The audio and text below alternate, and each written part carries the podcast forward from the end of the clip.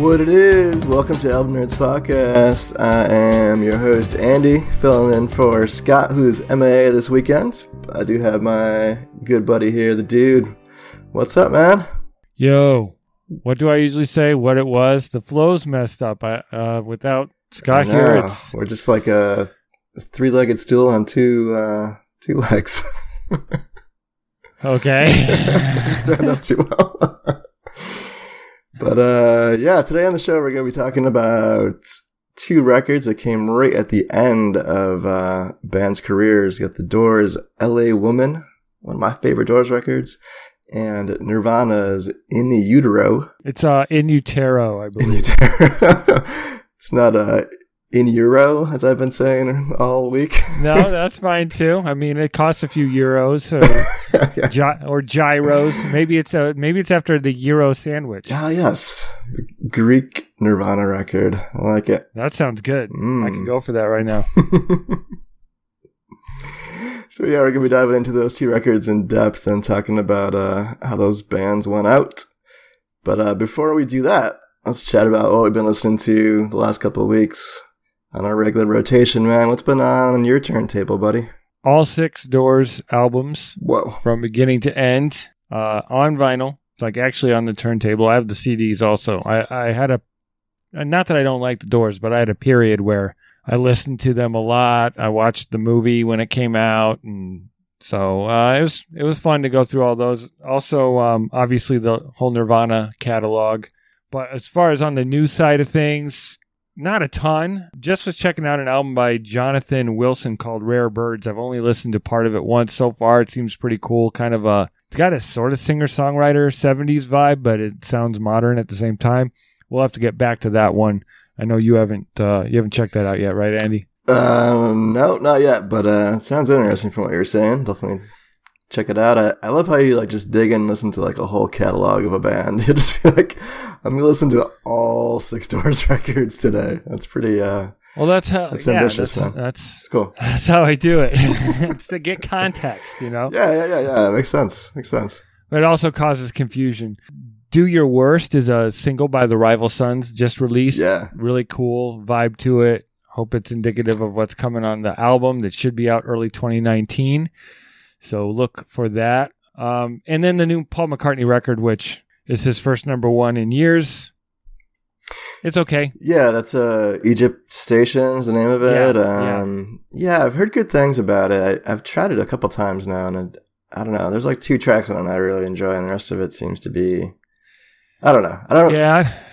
I, I didn't like "fuh" you at all. Yeah. It's just it, What is? I mean, I talking about like flirting with babes and Right, stuff. It's kind of like, man, I'd like to hear instead of you writing pop songs, I'd like to hear about your life. yeah, the guy's He's a ma- had he's an married and awesome stuff, you life. know. I imagine. I mean, tell us about it a little bit.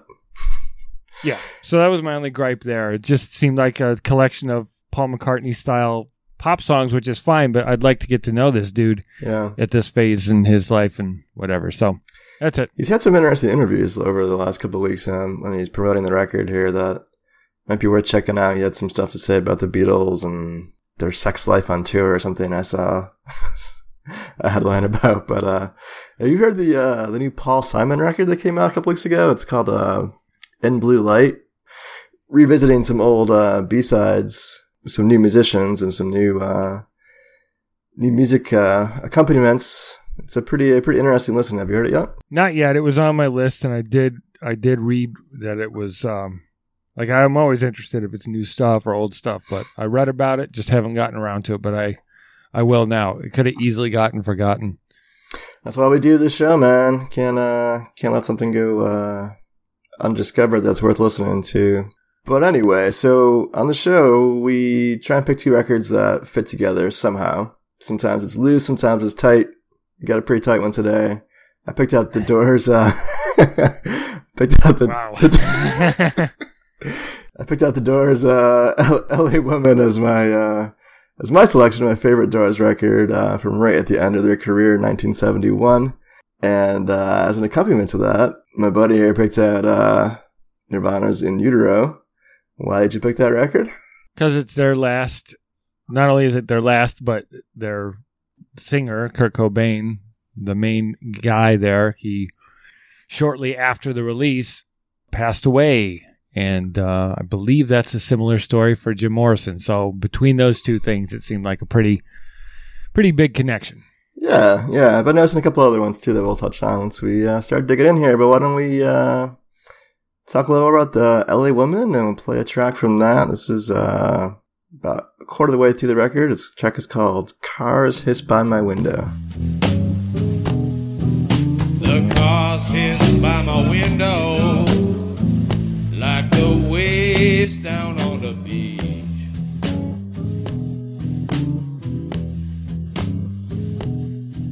I got this girl beside me, but she's out of reach.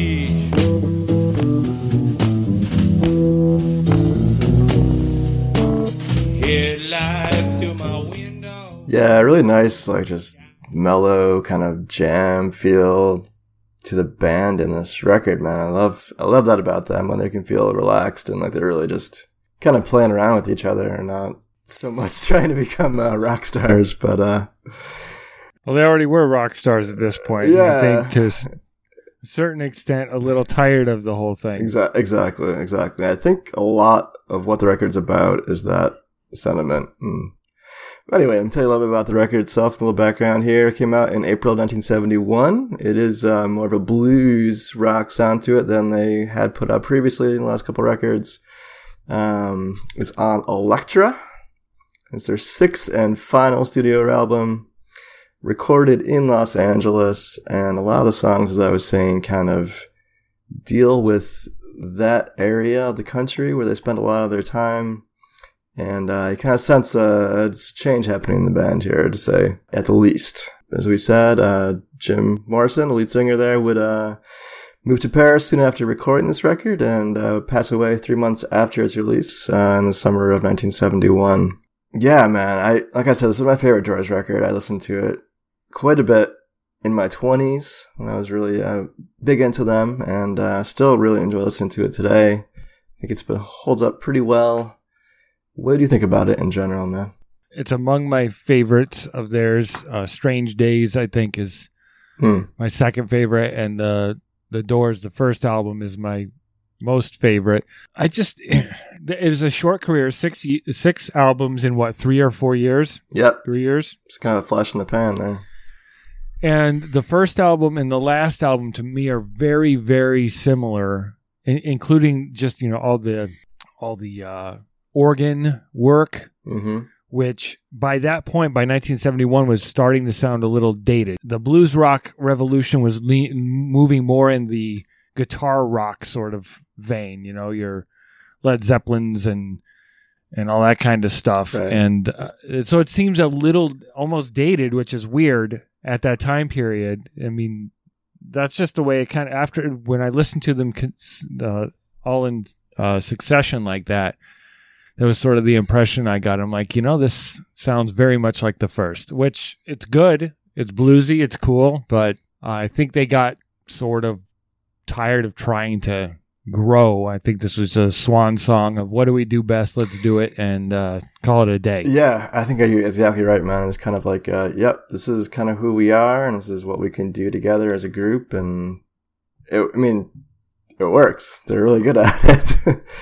Jim had been going through a lot of like legal problems, and he seemed to be kind of depressed. I know he was doing a lot of, a lot of drinking at the time. I had read he was kind of becoming less and less interested in being a rock star and living that lifestyle and wanted to be more of like a true artist and get into film and you know expand his like his poetry career and Uh, for anyone that's seen the movie or read up about him, I mean, he started as a film student, and that's how he met Ray Manzarek. They were like in a film class together at Mm, yeah some college, UCLA or yeah something. California yeah So you know, watch if you watch the Doors movie, you'll get. I mean, I don't know how much artistic license you know license was taken there, but you know, uh, Val Kilmer does a fair job of portraying that that life, and it's kind of cool. So. Yeah, so I know more than I think I should, and I don't know how much of it is true. that's that's the way things are a lot, a lot of things nowadays man Um, Uh, just to get, I got something for you. Just to give you a taste of of Jim Morrison's personality. This is a little clip of him in an interview. oh, all right. I love your little uh, clip treats here. Let's see what he has to say. I think uh, in these days, especially in, in the States, you have to be uh, a politician or an assassin or something to really be a superstar. Politician or an assassin?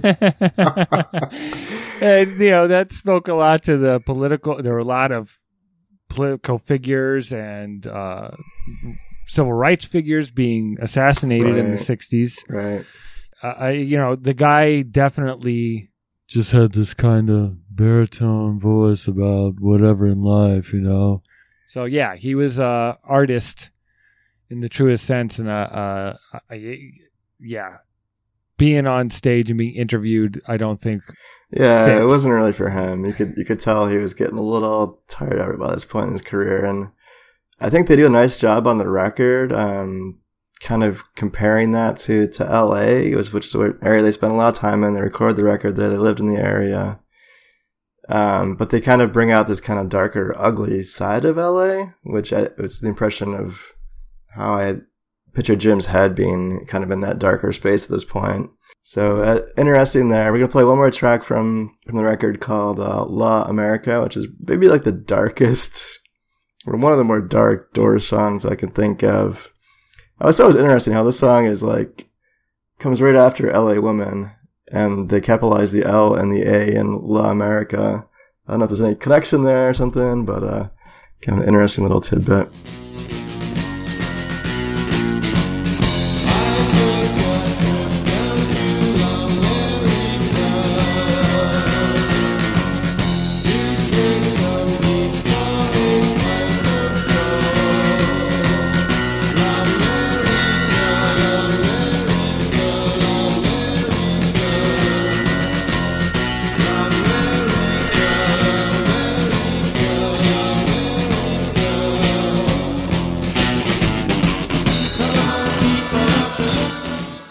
Yeah, I tell you, man, when I was like 18, hearing like a moody, dark, kind of spooky Doors track like that just like totally sold me on the band, man. I was so into the B side of this record in particular. Um, what do you think of that track and, and just the I, end of I this like record? that track.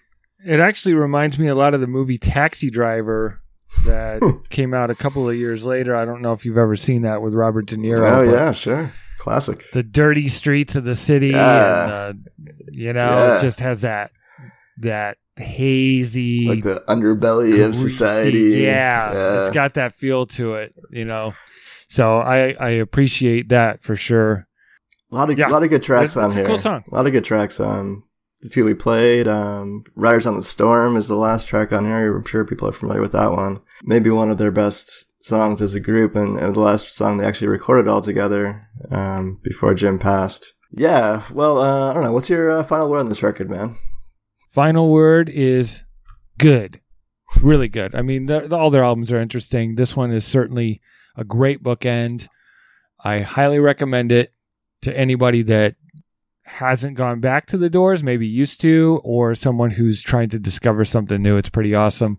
And they're all fun. They all have their own personalities. Soft Parade is the weakest, in my opinion, of their albums, and this is among the strong. So definitely hit it up.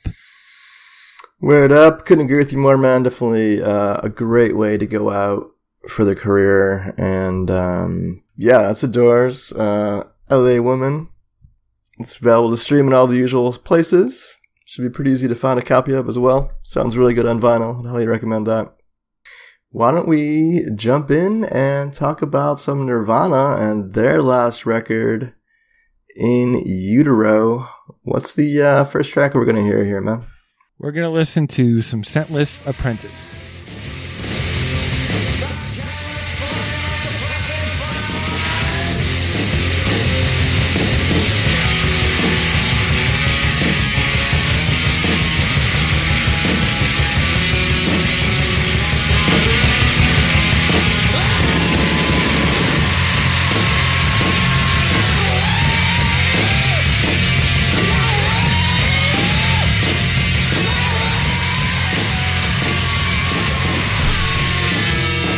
Now, if you were a young person at this period of time, a teenager, early 20s, your parents were very concerned with you when they heard that coming from your room or your car. Uh, it is loud, aggressive, very raw, so different than what people I think had expected coming from uh, you know the big splash of Nevermind. So, what were what's your what are your thoughts on that particular track, man? I'm so glad you picked that one. That's my favorite from the beginning of the record for sure. It's a little scary, man. It sounds like they're just falling apart, you know. Yeah, yeah. It sounds like like mental illness, like Yes. just l- losing your mind. Yeah, Total like insanity. you're having a breakdown uh, and recorded it. But that was kind of what they did, and they did it really well. Uh, I know it's just, you know, much like Jim Morrison was kind of disillusioned with where he was in the spotlight. Um, Kurt, I know, was having lots of similar feelings, and he's very, very upfront about them on this record. Oh yeah, very straightforward for sure. Uh, I'll just give a little background. It was released September twenty first, nineteen ninety three. It's their third full length studio album, as Kurt Cobain said during the Unplugged. People probably didn't know about the first one called Bleach, uh, and and there's some similarities between Bleach and this. I, I believe uh, in terms of the rawness and the Nevermind, of course, the the huge album that everyone knows was a little cleaner. It was a little actually, you know, at the time it didn't seem happy, but compared to this, it's like a happier album. It's just about it's just about general misanthropy and being angry with the world and disenchanted, but it's kind of a unified thing and this is more this feels more like Kurt saying Yeah. these things as Kurt. Right. This feels much more personal. He's really calling out people directly in his life and, you know, expressing his disinterest in continuing to do these things. Um, yeah, I think you made a really cool point there, and that's a kind of a connection that organically came about as we were listening to these two records. You know, they really kind of came back to their roots in a strong way, both the Doors and Nirvana here. Um, the Doors being up a blues rock record, which they hadn't really done since their first record, and, and Nirvana putting out this very raw, emotional type record, which we hadn't heard from them in a few years too. So kind of a cool uh, parallel there. uh, when this came out, like people uh, in the circles I ran in were a little, dis- a lot of them were disappointed because they Yeah. wanted Teen Spirit too, Yeah, I mean, and they got it like- a little bit. Yeah, I mean, in the form of uh, the, the track "Rape Me," which sounds a little bit like the same chord progression as "Smells Like Teen Spirit," but it was kind of like a, it felt like a "fuck you" sort of to That's why, man. to, uh, that song fans. still makes me uncomfortable today. I really have a Yeah. hard time listening to that one. I mean, on the whole Yeah. record's hard to listen to, but that one in particular really just kind of turns my insides to hear him scream that over and over again. Yeah. We will not be playing that particular. Good. yeah, no, uh, I I had similar um, conversations with my friends in the in the '90s. They're like expectations were pretty much impossibly high for this record, and at the time, I remember being disappointed by it. But going back listening to it now, again after you know ten years, say ten years or so since I really listened to it seriously, I think it's really held up well. And I was Yeah, honestly very impressed by the songwriting and the band is just manic Oh, like yeah. crazy like energy going on there that i think is pretty exciting i i was really enjoyed it Yeah, man, it's great. It's really it's a really solid album. It's just a little hard to listen to with the, you know, depression and yeah and all of that and you know where that led, you know, to him taking his own life. right So it it it's very it's a I mean it rocks and you can like uh, you start kind of being like, yeah, you're rocking along. And then you hear a lyric and it kind of makes you feel uncomfortable a little bit because this is some of this is like the diary of yeah. what was going on in that head and uh, it makes you sad yeah. when the the end result uh, from you know just whatever it was a less than a year later after the release. So yeah it's hard to escape that kind of cloud of his suicide unfortunately um but i think that the songs on here really can stand on their own if you heard them outside of the record um Heart shaped box still sounds great. It was much.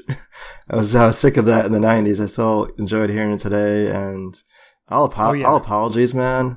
What a great closer to that record, man. That's that song always floors me when I hear it. Well, what's crazy about like all apologies and Pennyroyal Tea, which Yeah. Is that song was written based on uh, some something he had heard about from his friends. There was some kind of drug you could take to abort children. Ah, so that's where that. I mean, there's some Oh, dark wow. stuff I here. didn't know that. But those songs are well known. That and all apologies from the Unplugged. I don't think Right. people really know those as in utero tracks. But let's try and lighten the mood a little bit. I'm going to play a little something from a happier Nirvana. What?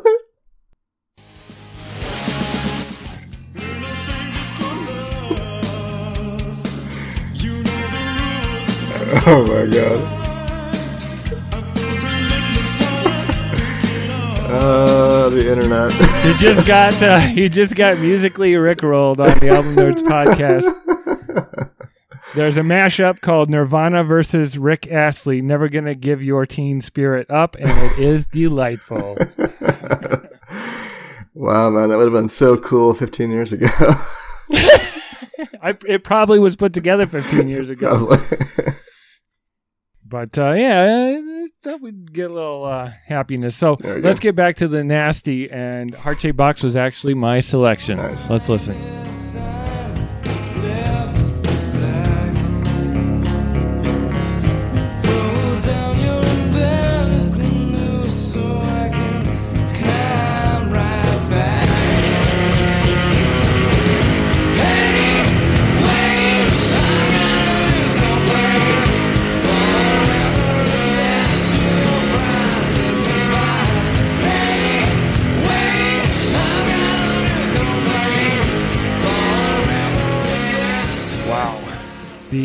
Umbilical noose, so I can climb right back like into your womb, is pretty Oh my gosh, crazy. right?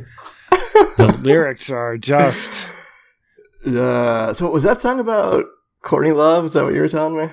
everyone after he killed himself wanted to bl- you know it was like you know she was the Yoko Ono character she you know made him do drugs and made him be depressed and wouldn't leave him alone and Mhm. and who the hell knows man but he claimed at the time to have written heart-shaped box after watching documentaries about children with cancer which he said makes me sadder than anything I can think of the song's original title was heart-shaped coffin and then Courtney Uh. Love claimed last year that the song is about her vagina, but we, we don't need to. Oh, and Scentless Oh, Apprentice. I meant to mention this. Scentless Apprentice was inspired by Patrick Suskind's 1985 novel Perfume about a boy born without body odor who stalks and murders virgins in search of the perfect scent. Cobain said that he'd read it about 10 times in his life and couldn't stop reading it. It's like something that's just stationary in his pocket all the time. Oh my gosh. So the, Interesting. he, yeah, he dabbled in dark stuff too. Like he read and, and, and art that was On the dark side. so. Yeah, Yeah. yeah, So who knows if he had made it through all that? What what kind of fella he'd be now? But um, I'm glad he left us with, even though it's hard to hard to think about, but he left us with some real pieces of himself, and maybe that's the real the true tortured artist or the people that lay it out on the line. You know? Yeah, well, he was definitely being his true self, man. Like, uh, you can't really say that they weren't, you know, a genuine band, which I think is something we all appreciated about them. Um, Yeah, and Dave Grohl, genius of rock and roll music. yeah, we forget Foo about Fighters fame. it. forget about the other two guys in the band who uh, have gone on to do a lot of important things in rock music as well. Um, yeah, final word for me. Uh, I think this and Bleach are probably my two favorite Nirvana records. Um, and when it's just kind of a stupid thing that I do, but whenever I'm outside, like doing any sort of manual labor, like uh, digging a hole or planting things, like there's no better music, in my opinion, to just get dirty and sweaty to than like a really nasty Nirvana record like this one. So, highly recommended for me. Uh, what do you What do you think, man? Yeah, final word is it I think it's their best album. But Nevermind is more, especially if you really take the context of everything. Nevermind is more fun to listen to, and you can have a little bit more '90s nostalgia without as much depression coming with it. But it, it, I think it's their best, Yeah. their best album, taking the elements of of both sides of Nirvana and really, really scratching you in the face with it. So Right, right. They do get right up in your face. Uh, yeah, it was fun going back listening to. Um, you can stream it in all the usual places. Their catalog is widely available. It's been re-released a bunch of times as well now that the 20th anniversary is come and gone. Um, also buy it on CD uh, from your usual record store. Please do support your local record shops. We like to do that when we can. That's the show for today. Coming up on the show yeah, it was. yeah. Coming up on the show in two weeks, we're going to be talking about albums by Alice in Chains, another 90s rock band, and Andrew Bird, a violinist. Interesting combination there. Uh, so be sure to tune in again in a couple of weeks and we'll be back. Uh, in the meantime, we'd love to know what you're listening to. Shoot us an email at podcast at albumnerds.com. Tell us what you're listening to and what we should talk about next.